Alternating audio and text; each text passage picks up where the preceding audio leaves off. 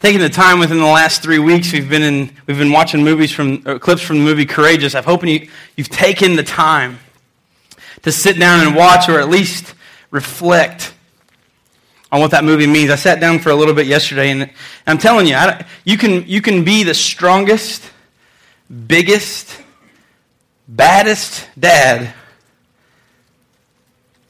and when you can concentrate on, on the focus of those dads and what happens in that movie, it's very, very emotional.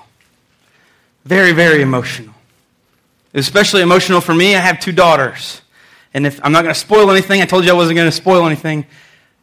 But there's a tragedy that happens, and I, I just I can't get over that. I couldn't get over the things that I would think about this week, whether it be about my dad uh, my adoptive, I don't know about you, but I have several adopted dads. Sometimes I wasn't always at my house, and I was go over to my friend's house, and I had like adopted dads, and I have like uncles that I send Father's Day cards to, and I'm a very, very blessed person. But as I, as I looked at what we're going to talk about today, we're going to be in the, in the very first book of the Bible in the third chapter. And I know some of you, if you're familiar with this, you're going to go, oh, we're going to start out Father's Day by by talking about what Eve did in the garden. No. No, I'm not. Actually, we are going to start there, but we're not going to end there. How about that? But I want to say this. My name is Matt, and I'm very happy to see you at Connection today. This church is seeing things happen because people are choosing to do what we're going to talk about today. There are men that are standing up. Now, listen, it's Father's Day. Happy Father's Day, by the way. And I'm not going to concentrate on just the dads because in this world, there are spiritual leaders of the house because the dad is not home. Maybe it's mom. Hey, maybe it's these others. And we're going to call out dad today. Ooh. Man, Matt, that may not be any fun. You should have been in my house studying like I was. I told somebody today, and they, they often talk to me. They said, So, how was your studying this week?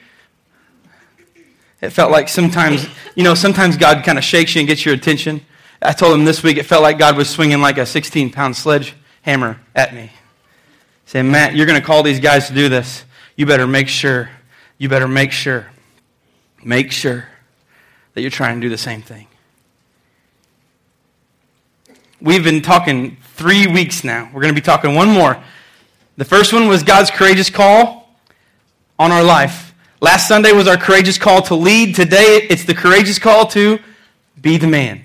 Now, I told you last week we were not going to talk about Ric Flair and be the man, okay? To be the man, you got to beat the man. I'm a fan of old wrestling, and maybe I don't know much about the new stuff, but we're not going to go there. But living a courageous life, God's courageous call, and today, men,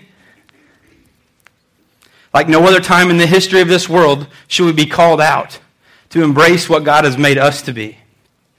Who He's shown us and given examples to us for us to follow, and who we should be for Him how strong we should be. See, when you talk about the spiritual role of dad, it goes away from biceps and quads. It's not how much you can bench, but how well you can kneel.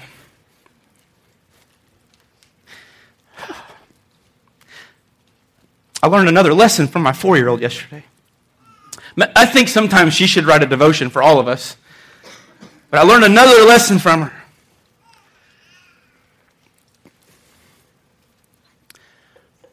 She was a little bit tired last night, and I laid her down to sleep. I said, Lydia, she goes, Dad, would you pray with me? Yeah, sure will. And she was really, really tired, and she said, I want you to pray first. So I prayed. And then I said, Okay, it's your turn. And she, man, she had been to a Teenage Mutant Ninja Turtle birthday party yesterday. My nieces are turning two or three. It's a big day. Been playing, no nap. You, if you have kids, you understand.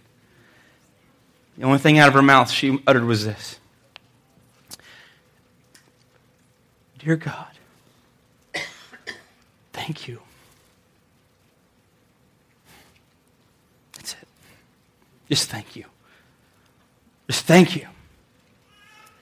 And I walked out of her room as she was just log asleep like that.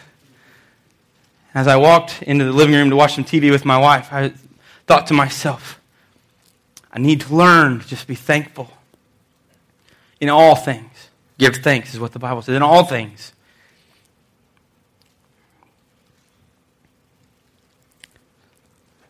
Now, I know a lot of you aren't emotional guys. So I've got a portion of the sermon that's just for you. You know who you are. You're the rough, tough guys that can smash your hand with a hammer. You might think something, but you don't say it out loud kind of guy.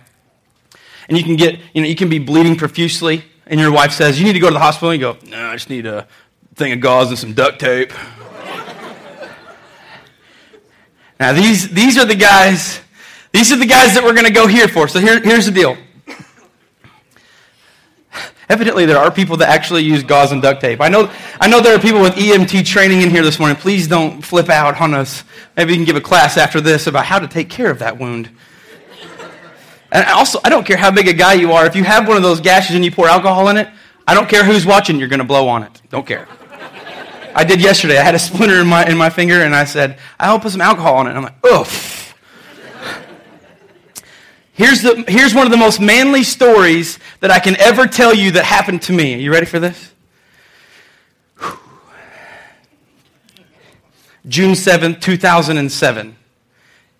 10 hours drive north of the Montana border into northeastern Saskatchewan, Canada.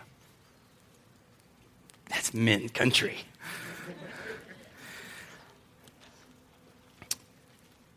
I was bear hunting.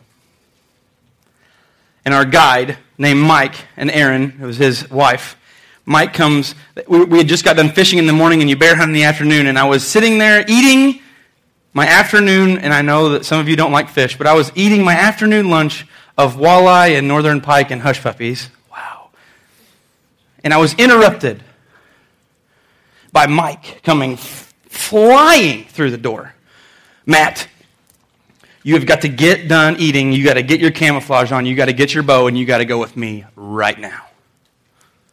Okay. Now I'm up there. I'm up there to hunt bears. It's Thursday. Okay, it's a Thursday. Monday, Tuesday, and Wednesday, I'd been bear hunting and I'd seen lots of bears, but not, you know, not the guy bear that you want to bring home, right? You want to bring home the big guy. And Mike, my guide, wanted me to shoot a nice one too. And he comes flying in.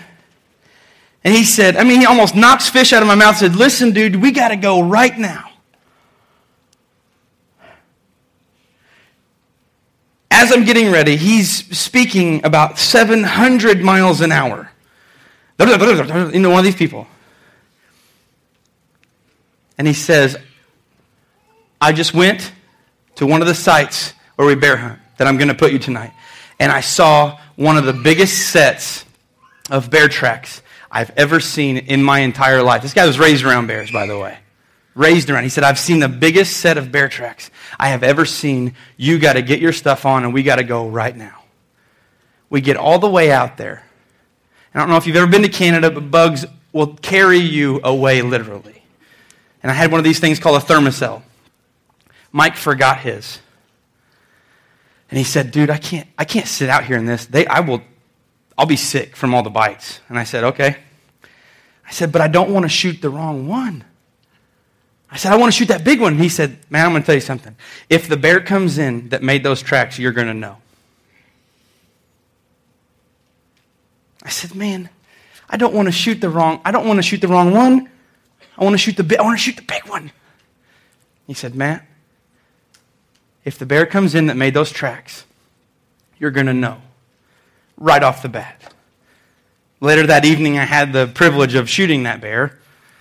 And he's in our house if you ever like to stop by and see Fred. Yes, we name our animals. He was seven foot three, 450 pounds. And he has over six inch pads on his front feet. You know the crazy thing? Mike, nor myself, nor anybody there would have known that he had even been in that area had it not been for his tracks. Now, I want, I want to tell you something.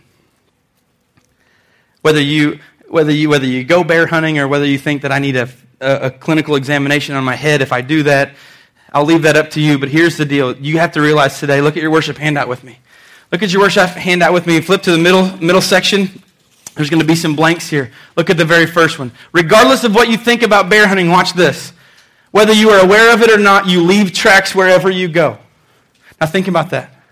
You leave tracks wherever wherever, wherever, wherever you go. And let me tell you a couple, a couple spots that we may take tracks. We may leave tracks and we may not want to, and we may want to. Look at the next thing on your worship handout. We're just going to knock out two of these real quick. Look at this first one. The tracks are evidence in our life. Number one, sometimes a person's tracks reveal that serving and being unselfish is what a person does. Now, think about this. If you're someone that's choosing to be the man that God has chosen you to be and you serve, and we have a lot of great men in this church. We have a lot of great women. We have a lot of great people in this church. And people that give a lot. And just when I think, man, I don't know if I need to ask them to do this, they just volunteer and do more. I don't get it, other than the fact is that you are serving and being unselfish and doing what God wants you to do. I can't tell you how many people I have had come up to me, Matt, if you need something, just give me a call. And you know what? They don't just say that. They're serious. So when I look at them, or I see something in this church and I walk and I walk by that thing, I see tracks. Oh man. And they're cool memories, aren't they? When you walk by something, man, you remember that? And oftentimes you can reflect back to things in your life where you look through pictures and you see, oh, wow, look at the tracks that I, man, I'm not there right now, am I? It's, it's, it's a call back to yourself. God's getting your attention. He says, Listen, I want you to be the man. But right here, a person's tracks reveal that serving and being unselfish is what a person does. This is only, this is, this is only applicable to serving and being unselfish is someone that's going to put themselves in God's path and say, I want to do what you want me to do. And too often, we guys, Sam, I, we, God, I put, I'll put myself with you, okay? I'm not gonna, I'm not gonna be a pastor that speaks down. I'll, I'll include myself with you. I'll be the first in line for a lot of stuff. But we guys, we have a passive problem. If it, if it calls for us to be, maybe have conflict with something, maybe to make a decision or to do something, too often we say, oh, somebody else can handle that. We'll be codependent and we'll just back up from it. The God's not calling you to be timid, by the way. He called you to be a man. He called you to stand up and protect your family. He called you to provide for your family. He called for you to serve His church and His people, and most above everything else, Him. Look at number two. Other times, this is the second type of person. Other times, a person's tracks reveal a refusal to be involved and an unwillingness to change. I'm going to I'm going to make I'm going to make a statement here, and I'm pretty sure that I'm, I'm, i can be pretty correct in this, in this statement. Everyone in this room, every single person, some of you I know very, very closely, some of you I do not know very closely, but I'm going to take an overall statement here.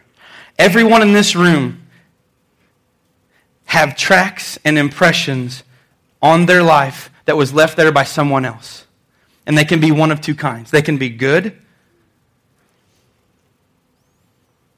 Maybe there are good tracks that may have taught us great lessons about God. I can see those, I can see those in my life. I can see the men, not only just my dad, but people that put into my life that mentored me, that changed the way that I thought. They allowed, I allowed God to use them to change me.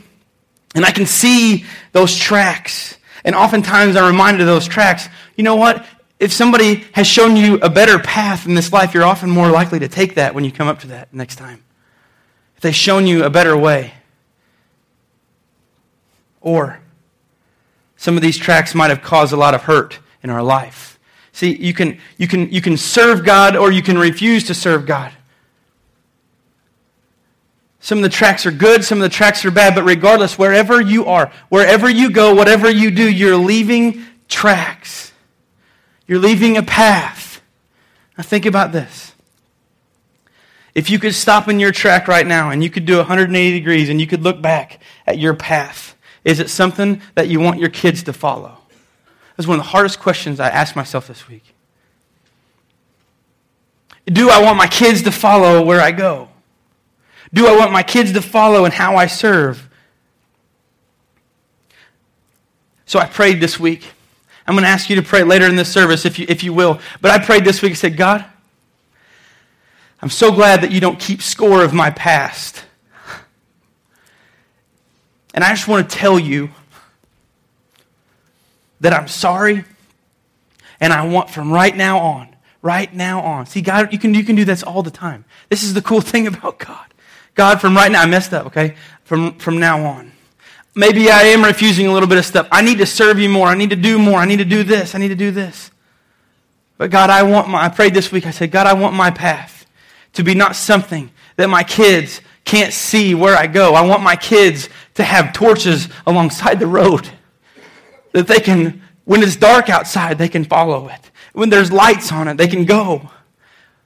I want to step, God. I said, God, I want them to be able use a little bit of humor. I said, God, I want you to use my size 14 feet so my young girls that wear little bitty shoes have no problem stepping where I step. God, I want my tracks to lead to you. So often it's easy to not do anything. We think confrontation is a bad thing. Listen, it's not always. If you have your Bibles, we're going to look at Genesis chapter 3. And yes, we are going to start if you know anything about Genesis chapter 3, this is where the first sin happened in the entire world in the Garden of Eden. And some of you are going to think that we're going to start out talking about Eve. Actually, we're going to go a little bit before that. Look at, look at chapter 3. If you have your Bibles in Genesis chapter 3, it's going to be on the screen here with you so you can see. I'm going to be reading out of a different, a New Living Translation. It's a little bit easier to understand. Look with me at verse 1. The serpent was the shrewdest of all the wild animals the Lord has made. Shrewdest. The serpent, in Genesis chapter 3, if you look in Revelations 12 9, serpent is identified as Satan or the devil. That's how we know who he is. And he was the shrewdest, he was the slyest of the tricksters. Think about this. We had a, when Mary and I led our, led our youth we did this. We did a really cool experiment. We gave, we gave all the youth a piece of paper. Eh, now, we, yeah, we kind of set them up for this. We had crayons right beside there. Mostly they were red and black.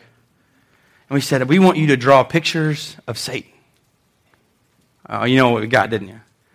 We got like the nine foot two muscly guy, horns, pitchfork, forked tail, or forked tongue, great big long tail with a spike on it. We got that. And they said, they said, Will you draw a picture of Satan? And I took a yellow crayon and a black crayon. And with the black crayon, I made a circle. And with the yellow crayon, I made two eyes and a smiley face. What? That's not Satan. That would remind us of God. I said, Here's the deal. If everything that Satan wanted you to do looked like that, you would never do it. See, the Bible, the Bible says um, that everything is good. Ecclesiastes, Solomon tells us that everything is fun, everything is, is, is okay for a season. And the serpent, I try to justify my dislike for snakes because Satan was one in the garden. I can see snakes all day. If they surprise me, not a good day. It's just not. I may not look like it. You have no idea how fast I can be. Gone. But he was the shrewdest, he was the slyest. A lot of times we want to think, oh, he's just a cartoon person that we drew on the paper. Let me tell you something. If you have kids and you've watched Dora and you see Swiper, we're not talking about a cartoon, cartoon person. We're talking about someone that doesn't just mess up kids on their way to go somewhere in a TV show. We're talking about a serpent, a person, a spirit, a body, an embodiment a being that the Bible says doesn't want to just mislead us. It says he wants to destroy us. He wants to destroy our family. Think about it. You just, just look around at this world and tell me if he's doing an okay job. He's the prince of this world. The Bible tells us that. In the end, if you read the end of the book that we win, by the way, in the end, it says that all people, everybody, all things will bow down and say that God is who he says he is. He's biding time. But while he's biding time, he is in the business of making your life bad. Bad. We don't, we don't think, oh, no, he's not. Listen, he goes into a perfect world. It's perfect. And look what he does. He goes on, the, the rest of that verse says, One day he asked the woman, Did God really say, You must not eat the fruit from any of the trees in the garden? Now I'm going to take a stab and say, you don't know very many people that talk like this, do you? If you have people in your life that talk to you exactly like this, oftentimes you go, What'd you say?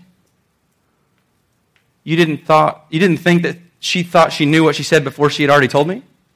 See, we don't talk like this. Satan changes one word. He changes one word. He changes any instead of one. Any. One word. One time somebody cuts you off and you're having a bad day. One time the things don't go right. One little mess up. Look, he goes on in verse 2.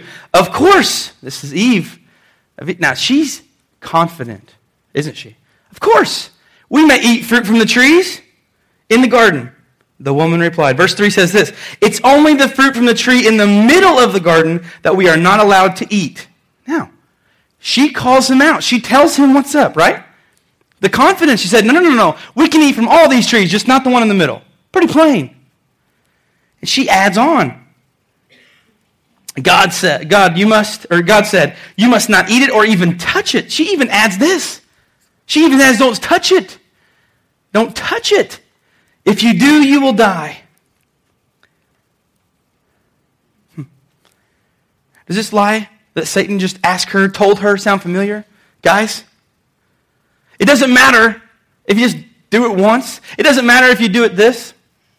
I'll tell you what, if you want to get out of your comfort zone, and I'm not saying that Courageous is the end all be all movies of all time, but I want you to take a second. YouTube this week, YouTube, when they talk about the resolution that they make, just let those words resonate straight out of Scripture, what they, what they ask those men to do, what they tell that guy and God and their families, what they're going to do.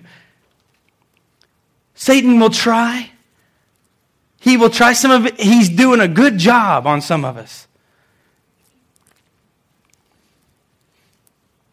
Check out this lie.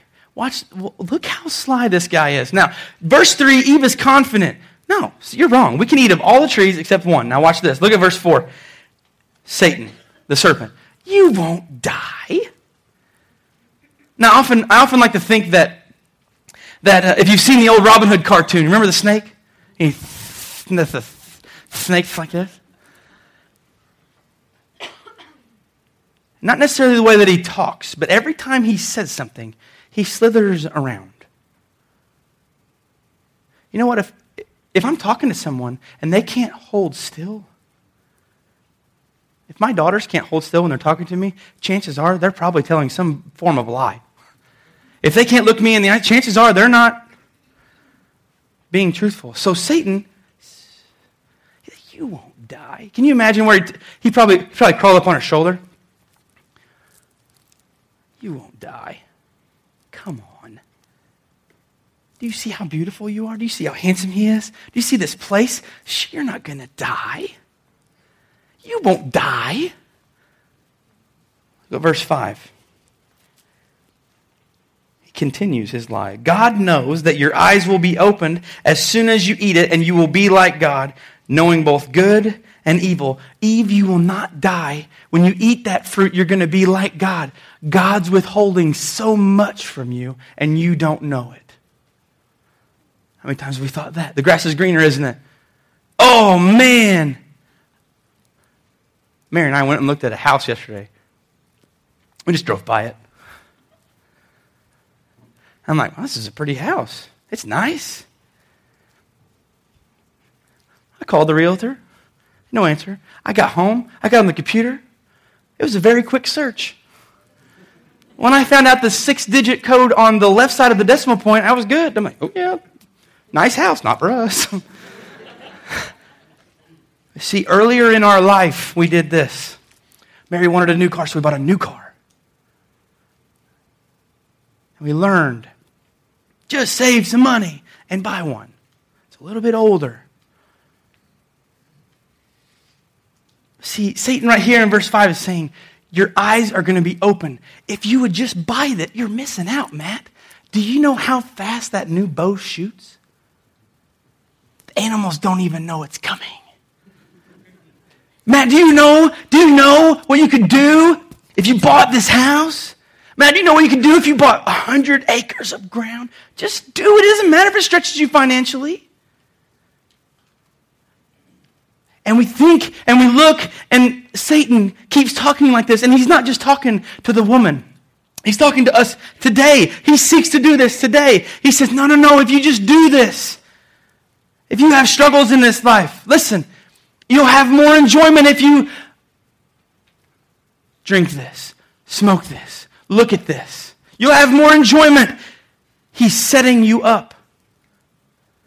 It's like the move when you're playing checkers, and you know if one person moves one spot, you can like quadruple jump them. And he is setting the table on you, and he just slides that out. And if you're not careful, you're going to take the bait. She goes from being confident. In verse 2, she said, Of course we may eat of all the trees. There's only one that we can't. She's confident. She puts him in his place. This is why in our spiritual life, we don't always just have to have one verse of scripture. Sometimes you need to lock and load against Satan. Okay, you need to flip the cover over on the 20 millimeter and let him have it. We have to say, no temptation there's no temptation in my life that God will put in my life that I can't handle. 1 Corinthians 10:13. And if it becomes too much for me to handle, God's promises is, 1 Corinthians 10, 10 that He'll provide a way out for me. But I have to be careful if I think that I'm standing firm that I don't fall. 1 Corinthians 10:12. Sometimes you have to lock and load. You have to be a man. Oh, one time's good enough. No, it's not.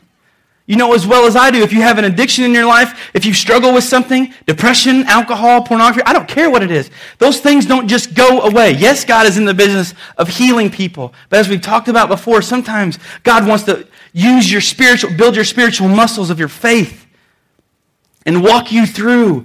Yeah, there's hope on the end, but you have to lock and load. You have to put on your uniform and you have to go to war. So many times you said, Oh, yeah. I don't like what they're doing. I'm just going to sit here and watch it anyway. Listen, this is your fight. If you think that your family is just going to get along well without you, you're wrong. You have to fight. If you want them to follow your footsteps, you've got to fight. So she goes from being convinced in verses 2 and 3. Satan gives her two verses and moves into verse 6. Look at this on the screen or in your Bibles the woman was convinced. Underline in your Bible. If you have a pen, underline was convinced. Look at this. In four verses, from when she was confident, she talked two of those. The next two, Satan just. And all of a sudden, she was convinced. Oh, well, sweet. If I'm going to be like God, then I want some. How quick I am convinced, we are convinced, how quickly those tables are turned. By the way, sometimes the battle that you are fighting, you have to fight on a very slick surface. It's not like you're in a stronghold and you just get to shoot. Sometimes you have to play the offensive. The woman was convinced. She saw that the tree was beautiful, underline beautiful, and its fruit looked delicious. Beautiful and fruit looked delicious. Look at this. The woman was convinced. Oh, you're right. You think about this. You go to Cold Stone Creamery. Anybody ever been there? Oh, amen. See, this is the only way I get amens. Cold Stone Creamery. Amen. Okay, now, listen. I don't eat a lot of ice cream anymore. God has some kind of sick sense of humor my stomach, doesn't like it anymore. But anyway, I really, really like orange sherbet. So if you go to, oh, how about the custard stand? Woo, amen, hallelujah. Okay, now, you're going there. And you go in line, and you think, well, I'm, I've been on this diet, I've been watching what I'm going to eat, I'm going to get a small. The person right in front of you comes out with this custard, this, this drink cone, you're like, wow. I have to have one of those. And, you, and even somebody there that can say, oh, hey, I thought you, you, you kind of told me you were going to watch what you're eating. I'm just going to try to help you. You said you were going to get a small. Maybe you can compromise, just get a medium this time. You don't need to get a large. And you think about that for about a half a second and go, no, I deserve this. Do you see this? And we're not talking about ice cream most of the time. I need this. I deserve this. I work hard for this. I have to do this. This is my thing. I get to do it. She was convinced. She saw the tree was beautiful and it looked delicious. Listen, I don't think there's anything wrong. In fact, I think it might be a godly experience some of the time to get a frozen orange sherbet from the, from the custard stand. I think it's awesome. I got to, and I say godly because not because of the ice cream or the sherbet, because I got to share the gospel with someone because I had a dream cone in my hand. See, God can use everything, anything, anywhere. But it's that time that we're in line in this life, metaphorically. We're in line and we say, oh, I need to get this small. uh, hello, can I take your order? Yeah, I want the biggest thing you got. See, this is the way that this is the way that we are. Or sometimes it's we get in line to get the biggest thing. God, I want the biggest thing you have for me. I want the biggest thing. And He says, okay, let me take your order. And you say, you know what? Will you just give me something about this big, something I can handle already, something that I already know, something I don't have to stretch my faith with? That's what we do. So we want big glorification of ourselves, but when it comes to God, we say, hey, do you have a child side frosty? Please? I can't handle, I can't handle the, the large. I can't, you know as good as I, as I do that if it was a large ice cream cone, you'd be hammering it. We say, God says, I have something big for you. You say, you know what? Not right now. Can I just have a small? It's one of the only times in our life where we, we, we choose the less because it, it, because it costs more. It looked delicious, she said. So she goes on. Look at this. And she wanted the wisdom it would give her. Oh, don't we? She was like, ooh, I want to be like God. Now, this is not, this is not playing like she wanted to have a stronger relationship with God. This is what she wanted to be God. Do you know that Christianity is the only religion in the entire world where the Creator died for the creation? It's getting ready to have to happen right here. All starts a long time ago in this chapter. So, she did what? She took the fruit and she look at it. Oh, I wish. However, she's already said not even to touch it. So she took the fruit and she ate it. If we listen to Satan long enough, if we are not, if we do not have our ammo on, if we listen to him long enough, we will start to believe the lies. How about this? Let me see if I let me see if I touch any of those on your on your life. I'm just going to share some ones from mine. Matt, you're inadequate. Are you really leading like God wants you to lead? The way that you pray. Don't you just sound like you're some kind of bigwig Pharisee in all your words?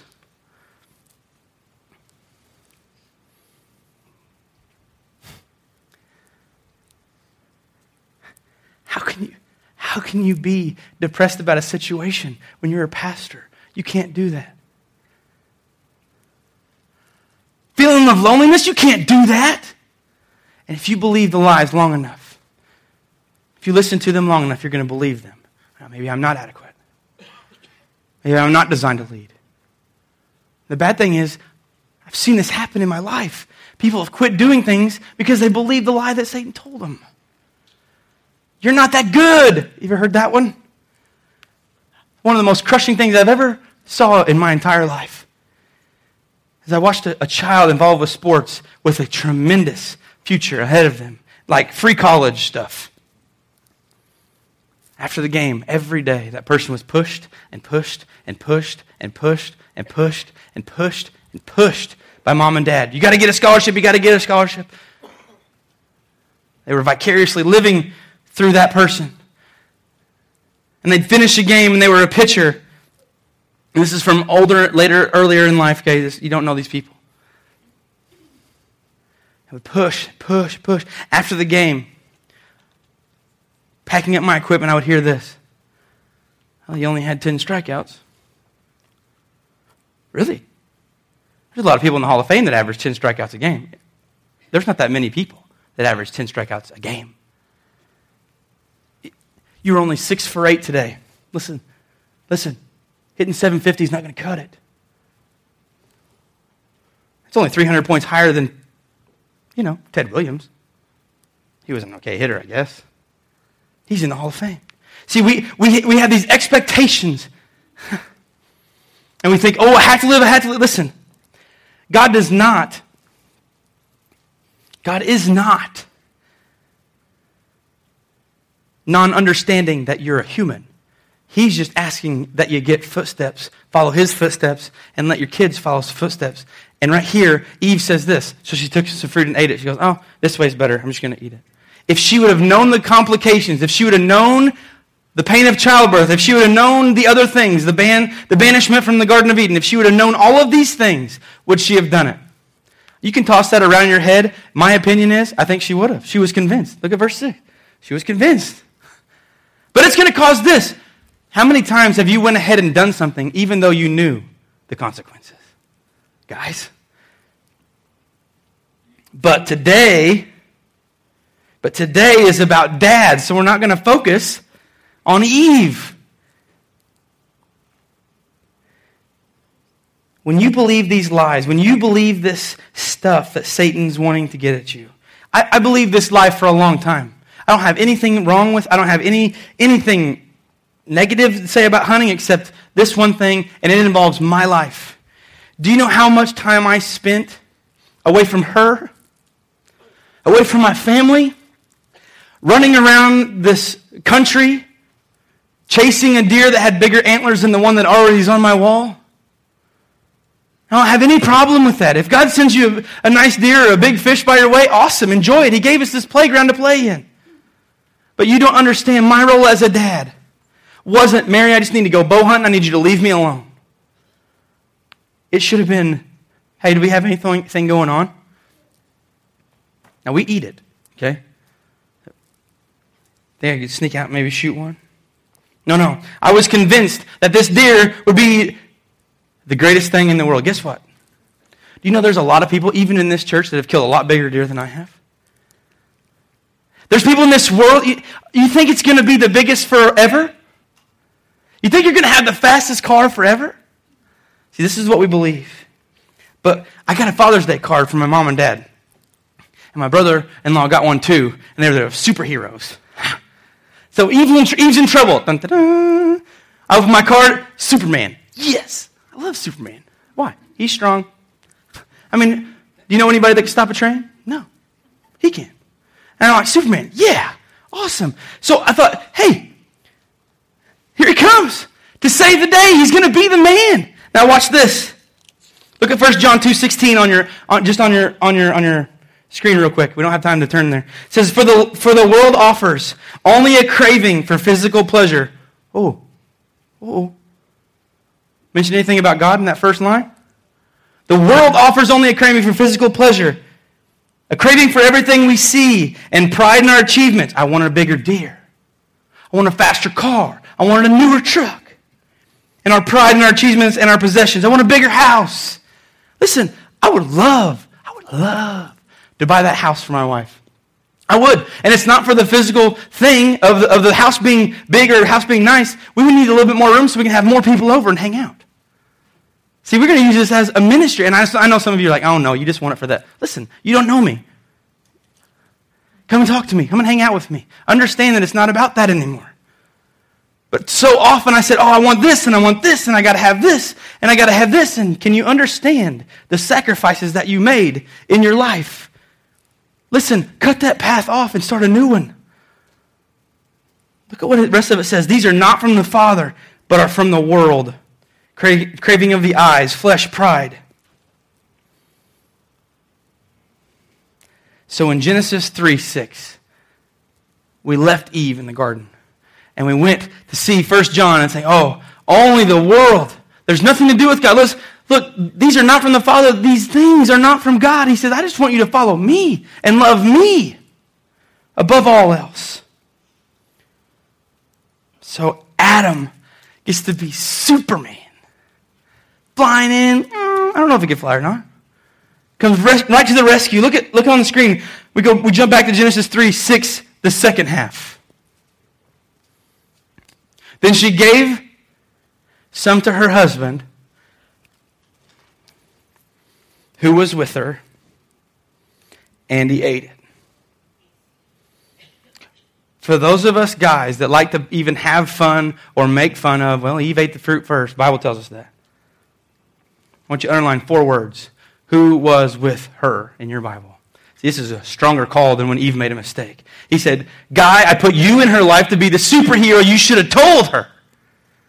Oh, wait a minute. He didn't just tell her. He wanted to be non confrontational, no conflict. I just want to follow everything. If we're going to get knowledge, that's good. And he says he ate it too.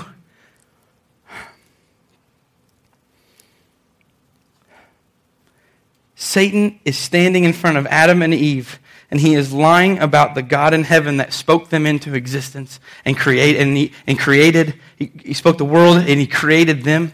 He's talking, Satan is talking lies about that, and they won't stand up. He did one of the most insane things ever. He did absolutely nothing. Look at your worship handout on the next, on the next blank. Adam stood by and did nothing while Satan lied about God. These tracks that he made, they still affect you and I. How many people have a sin problem? Good. I don't want you to raise your hand. That's everyone. The tracks were started right then. They affect us today. Adam stood by and did nothing. He let himself and he let his wife be deceived. He knew what God wanted, yet, did, do you think Adam knew the rule? There's one. There's one. Do not eat. Don't know if they did. Maybe they put a sign, do not eat. It's only around one, it's only one tree. How often in your life is that the only one you want to pick from, though? Oh, I just want that. I just want that. One of the worst things a person can do is nothing. I'm going to give you some things to think about. We leave tracks by what we do or what we do not do. We can choose to stand up or we can choose to sit down. Eve left tracks that have impact on our lives, ladies. Adam left tracks that have impact on our lives, men and women. Here's the story. Today, you, right now, have spiritual feet that you're walking in and out of this world with and around this world with. Choose your tracks wisely. Listen, I know. I had to study this all week. Some of you are thinking, oh, this is pretty sharp. Listen, I had to study this all week. I had to share it with someone. Sharp. These tracks still affect us today. Let me ask you these questions. With all the terrible sin that is happening in our world, what are you doing? Nothing. What can I do? What are you doing in God's church and God's people? Nothing. What can I do? I'm old. I'm young. I'm tall. I'm short. We'll do anything. I can't give blood. I wear size 14 shoes. That, we'll do that. We'll just make these random things. Oh, I can't. Mm. Mm. Busy. When others are giving their time, effort, and sweat, what are you doing? Nothing. I don't have time. And I'll share you a, a scary thing that was taught to me one time. You have all the time in the world to do the things that you want to do.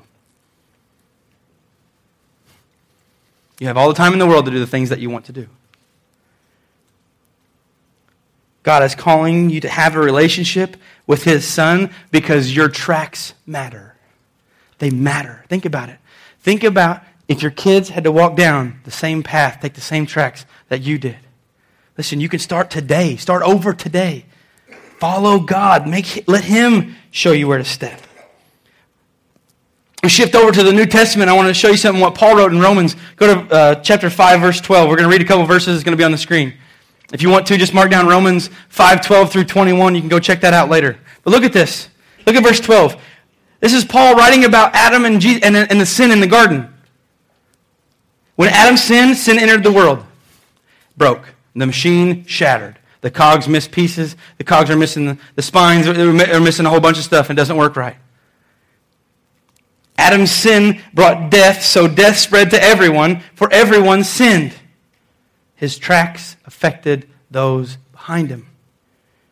Yes, people sinned even before the law was given, but it was not counted as sin because they were not yet any law to break. Verse 14. Still, everyone died from the time of Adam to the time of Moses, even those who did not disobey an explicit commandment of God, as Adam did. Now, Adam is a symbol, a representation of Christ, who is yet to come. Can you see? I want you to see the difference. This was, this was Adam, you're responsible for sin coming into this world. This is not good. You, this is a story you do not want to be in. But Paul goes on and he said, Look at these wonderful words that he says. Look at verse 15. But there is a great difference between Adam's sin and God's gracious gift. Oh, man. You know what the cool thing is? Being a follower of Christ. You know what the cool thing is being a human today? Do you know what, do you know what it is? It's that lady that saw me do that wedding over at college, if you remember that sermon. She said, I cannot believe you're a pastor. I knew you in college. And I wasn't being sarcastic, I promise. I literally turned to her and I said, Aren't you interested in what I've been doing? No, I'm not interested in that. I knew you from college. She was, man, she was condemning. yeah, I messed up. I did things I shouldn't do. And I backed up from that conversation. I said, Listen, the God that I serve forgave me for my past. And I don't have to be defined by it. Because God's consi- God wants to know what I'm going to do from here now and on. I've got to get I've got to give good tracks for my girls and my wife and my and my church to follow. I've got I've got to lead. I'm not defined by my past. He goes on, for the sin of this one man, Adam, brought death to many. But even greater is God's wonderful grace and his gift of forgiveness to many through this other man, Jesus Christ. This is where the hope comes in so many years after Adam, after Adam had made that, that first sin, Jesus in physical form comes to pay for that price. And the result of God's gracious gift is very different from the result of that one man's sin. For Adam's sin led to condemnation, but God's free gift leads to our being made right with God. How about this? People say, I can't come to connection. If you knew anything that I've done, you wouldn't let me in. And I would say this if you knew half the stuff of some of our people, including myself, you wouldn't have to worry about your stuff. Come in and have a seat. Do you want some coffee or popcorn? We are not, absolutely not interested in what you have done or have been, but we are highly interested in what God wants to do in your life to transform you into a new person by changing the way that we think.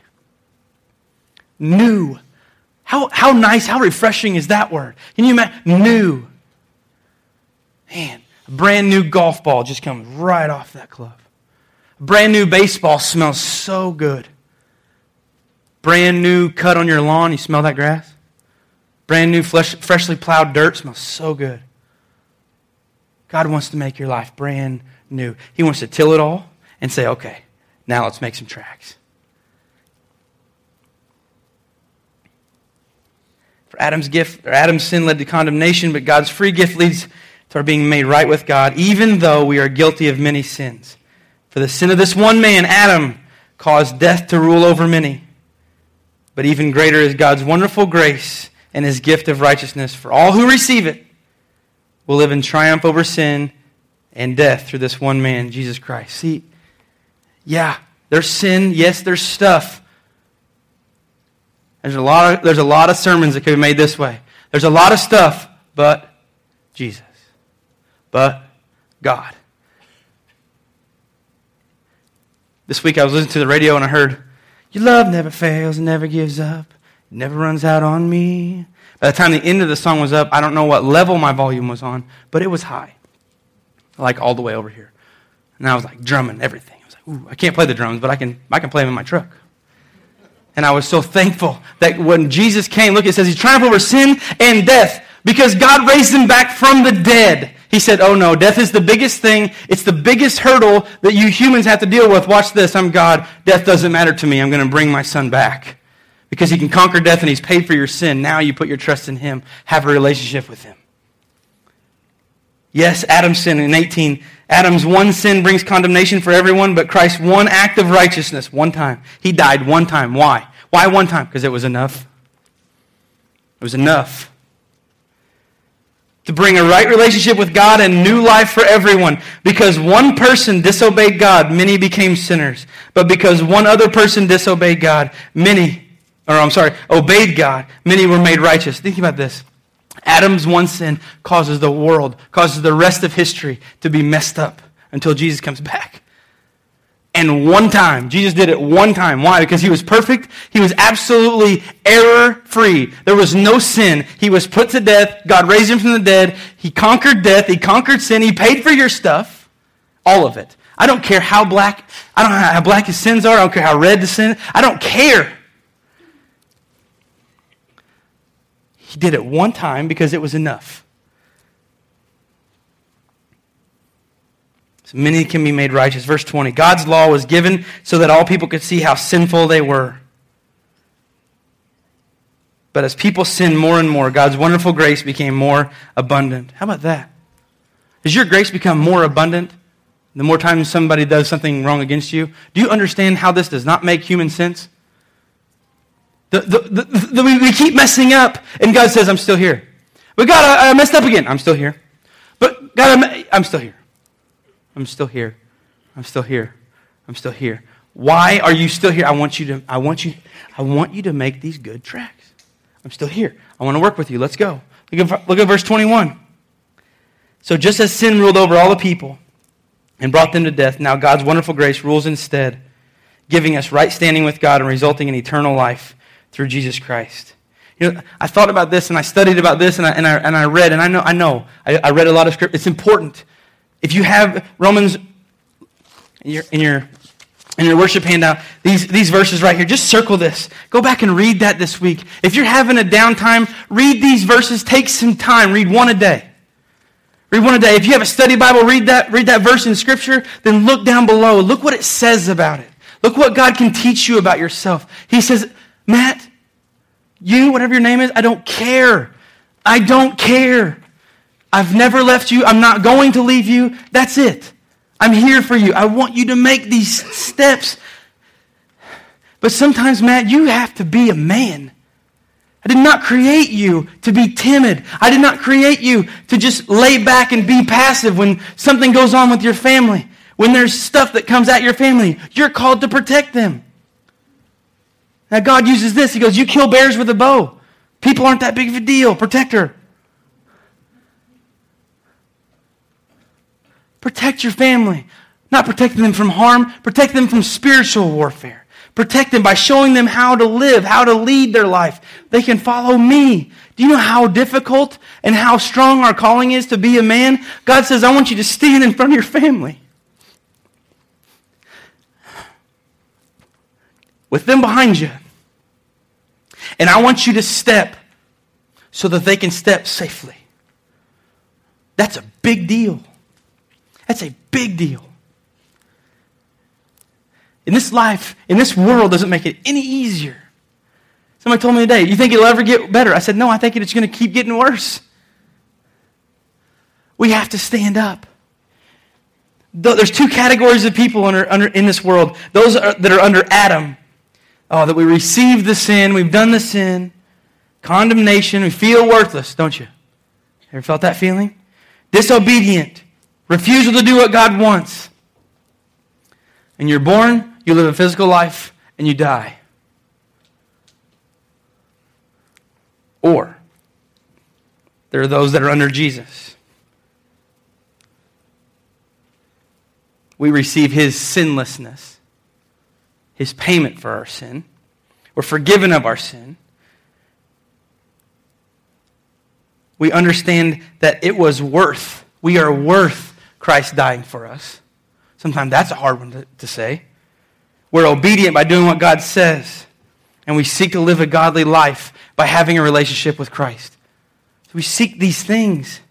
It's a courageous call to be a man. It's not easy. It's not easy. I know some of you want to come in and say, Matt, do you have this secret formula? Here, just take this, call me in the morning, you're good. Listen, it's not that easy. God says, guys, men, young boys, women, everybody followers of me, listen, I've called you to live lives that are not normal. I've called you to live lives, guys, that we can walk in front of our family and they can follow us. And I don't care where you work. That is one of the hardest things ever that's been assigned to me. Ever. Walk in a way that your family can follow. Be the man that I've created you to be. Being the man. Everybody, every guy that I talk to, most guys want to be big and they want to be strong. Man, I squat 600. Wow, awesome. Watch your knees. They all want to have this big muscle, this big, this big frame. They want to be able to take care of everything physically. God says this I want you to be so strong spiritually that you can take steps and your family can just follow you. That takes a whole other kind of strength. That takes dying to yourself every day. God, make me a better dad. Show me something that I can work on. Every day, God, show me something that I can work on. I know my anger wasn't good today. I'm sorry. Go to my wife. I'm sorry for getting upset. So guys aren't good at doing that. Guys aren't good at going and saying, I'm sorry, I was wrong. Some of you guys are amazed that it can come out of a man's mouth. I was wrong. I hurt you. I'm sorry. We're called to love God. We are called to teach our family about God. We are called, as men and followers, we are called to love all people. To be the ones who lead our family in their relationship with God. Men, who of you? Who of you will say today, maybe for the first time, maybe I haven't been living it, but today, I want to be the man of God that God's called me to be. I want to start that journey. I need, I need this to go away. I need to start fresh. Guess what? God's in that business. Oh, I spent 10 years, it's too long. No, it's not. You're still breathing. I know of relationships that have been restored over 30 years of non communication have been completely restored. Why? Because God is who He says He is. He's a big deal. But it didn't, it didn't happen until someone started saying, I will be the man. I'm sorry. I was wrong. I'd rather have a relationship than be right. Will you be the man God created you to, to be? If this is you today, in a minute, I'm going to pray for us. Before I pray, I want you to look at the last blank on your worship handout in your, in your little green fill out thing. Choose today whom you will serve. As for me and my house, we will serve the Lord. Be the man. Now, I have a challenge, dads, sons, men, young guys. I don't care how old you are. I have a challenge for you. Today you say, God, I'm going to be the man that you have designed and created me to be. Then I have a challenge for you. I want you to go home as soon as you leave this place. You can do it in the comfort of your own home. I want you to go to your spouse if you don't have one. Go to your girlfriend if you don't have one. Just go to God and say, God, I want to be the man that you have created me to be. I want you to go to your family. I want you to go to your family and I want you to tell them, I want to be who God's created me to be. Yeah, I may have let you down, but listen, today I want to start new. I want to be the man. I want to serve God with all of my heart. I want to, I want to live for Him. I want to do everything that I can. The calling on men in the Bible is incredible. You are to be Superman. Yeah, Superman has kryptonite. I get it. You fall. But you're to be a spiritual hero in your house.